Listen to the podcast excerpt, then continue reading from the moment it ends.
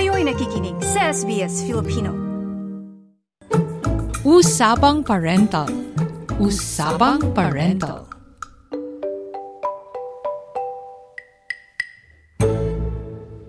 Lumabas sa bagong ulat ng ACCC na isa ang Australia sa may pinakamahal na childcare fee sa mundo. Hinaing ng mga magulang na pepwersa silang huwag magtrabaho upang magbantay ng mga bata. Sentimento naman ng ibang mga magulang, hindi nakakabuti sa early development ng kanilang mga anak ang limitadong access sa childcare. Lalo pat mahalaga ang early learning sa mga batang nasa edad isa hanggang limang taong gulang. Kamakailan din ay inilabas ng ACCC ang mga draft recommendations sa gobyerno upang mas mapabuti ang sektor. Yan ang ating tatalakayin sa ulat ni K. Ruth McHugh Dillon at Finn McHugh sa Usapang Parental. Lumabas sa bagong ulat na mabigat sa bulsa ng mga Australianong pamilya ang gasto sa childcare.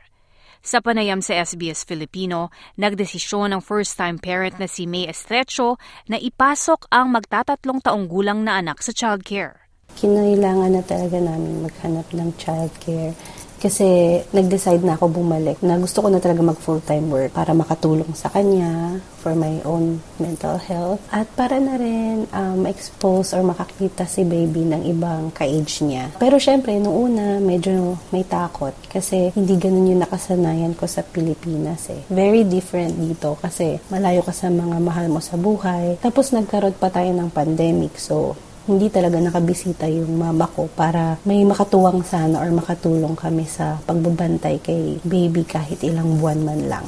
Kamakailan itong taon ay naglabas ng bagong plano ang pamalaan ng mas abot kayang childcare at mas malawak na access sa childcare subsidy.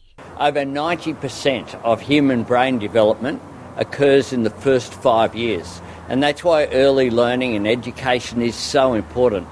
But this is an economic reform as well because it's about boosting productivity and it's about boosting workforce participation as well as greater gender equality, allowing women to go back into the workforce earlier, allowing them to progress their careers, and of course that flowing that benefit flowing right through to better retirement incomes as well. This policy will help families but it will help communities and help our national economy. Binahagi ni Mena ng unang inanunsyo ang mas murang childcare ay naging positibo sila dahil sa wakas, makakabalik na siya sa trabaho at makakaipon na silang mag-asawa. Ang una namin naging reaction ay naging masaya kami nung nalaman namin yung balita tungkol sa cheaper child care law. Kasi isa sa mga rason noon kung bakit hindi ako makabalik sa trabaho eh dahil mahal talaga yung child care costs. Halos buong sweldo ko doon din mapupunta. So ang una mo agad may isip, bakit ba ako mag-full-time work? Sa child care naman mapupunta halos lahat. Sinabi din ng Education Minister na si Jason Clare sa panayam sa Sky News na naniniwala siyang nakukuha nila ang ninanais na epekto. The, the good news is the cheaper childcare laws that we passed through the parliament last year that have started in July of this year are now starting to have an effect. We've seen the cost of childcare on our on average drop by 14 percent in July. That's a good thing, but there's a lot more work that needs to be done here. And this report zeroes in on what are the next stage, what's the next stage of reform that's needed. Ngunit sa pinakabagong ulat ng childcare sector mula sa Australian Competition and Consumer Commission, sinabi na hirap ang mga pamilya sa pinansyal na gastos pagdating sa childcare. Nalaman din sa ulat na mahal ang bayad ng childcare sa Australia kumpara sa ibang mga bansa sa mundo. Ayon sa ACCC, ang average na income ng isang pamilyang Australiano na may dalawang kita at dalawang anak ay gumagastos ng 16% ng kanilang pera para sa childcare, mas mataas pa sa OECD average na siyam na porsyento. Sinabi ni Jessica Rod, CEO ng The Parenthood, isang grupo na nagtataguyod para sa mga magulang at tagapag-alaga, marami sa mga magulang ang nasa imposibleng sitwasyon. The is ridiculous, um, and it's certainly not in line with the rest of the OECD. You're begging, borrowing, and stealing care where, where you can get it. You're leaning on family, you're leaning on friends, and you just feel like something's going to have to give. And that's why a lot of women decide not to go back to work. because they feel like they can't. Even though they know that their family budget depends on it, they feel like they just can't make it work. And so, therefore, they slip behind in terms of their overall earnings. Aniya, counterproductive ang pinansyal na pasanin nito. We need two salaries usually in Australia to pay for life. And so it makes no sense that you have somebody who is more than capable and willing to go back into the workforce having had a child, but cannot afford a childcare place. Panawagan ng ACCC report ang mas maayos na regulasyon at direktang subsidiya lalo na sa mga komunidad na walang sapat na serbisyo at mga katutubong kabataan. Ramdam at pasandi ng mga pamilya na may mababang sahod ang pagmahal ng mga bilihin at upang kumita, target naman ng mga providers ang mga mas mayamang suburb sa mga malalaking syudad. Sa isang pahayag, sinabi ng ACCC Chair na si Gina Cass Gottlieb na ang kasalukuyang polisiya ay hindi abot kaya at hindi din ma-access ng karamihang Australiano.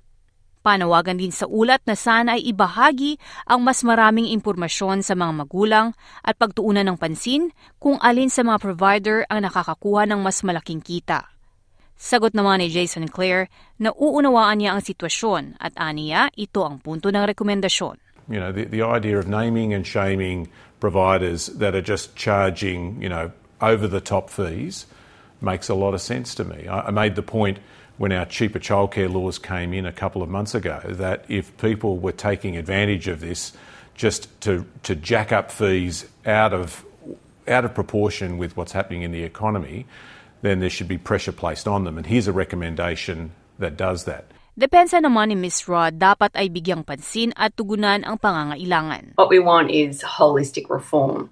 And what's really good about this latest report from the ACCC, which is one in a series, uh, is that it's talking to, directly about um, how pricing works in early childhood education and care. And what we would really like to see is affordable, universal, quality early childhood education and care for every child in Australia so that we can really pick up on those first five years, which are crucial to a child's development, and make sure no child misses out. Nagpapatuloy ang proseso at nakahanda ang HCCC na ihatid ang kanilang pangatlo at pangwakas na ulat bago ang ikatatlumput isa ng Disyembre. Buhay magulang mas gagaan kung may tamang gabay. Para sa Usapang Parental, ako si Claudette Centeno. Usapang Parental. Usapang Parental.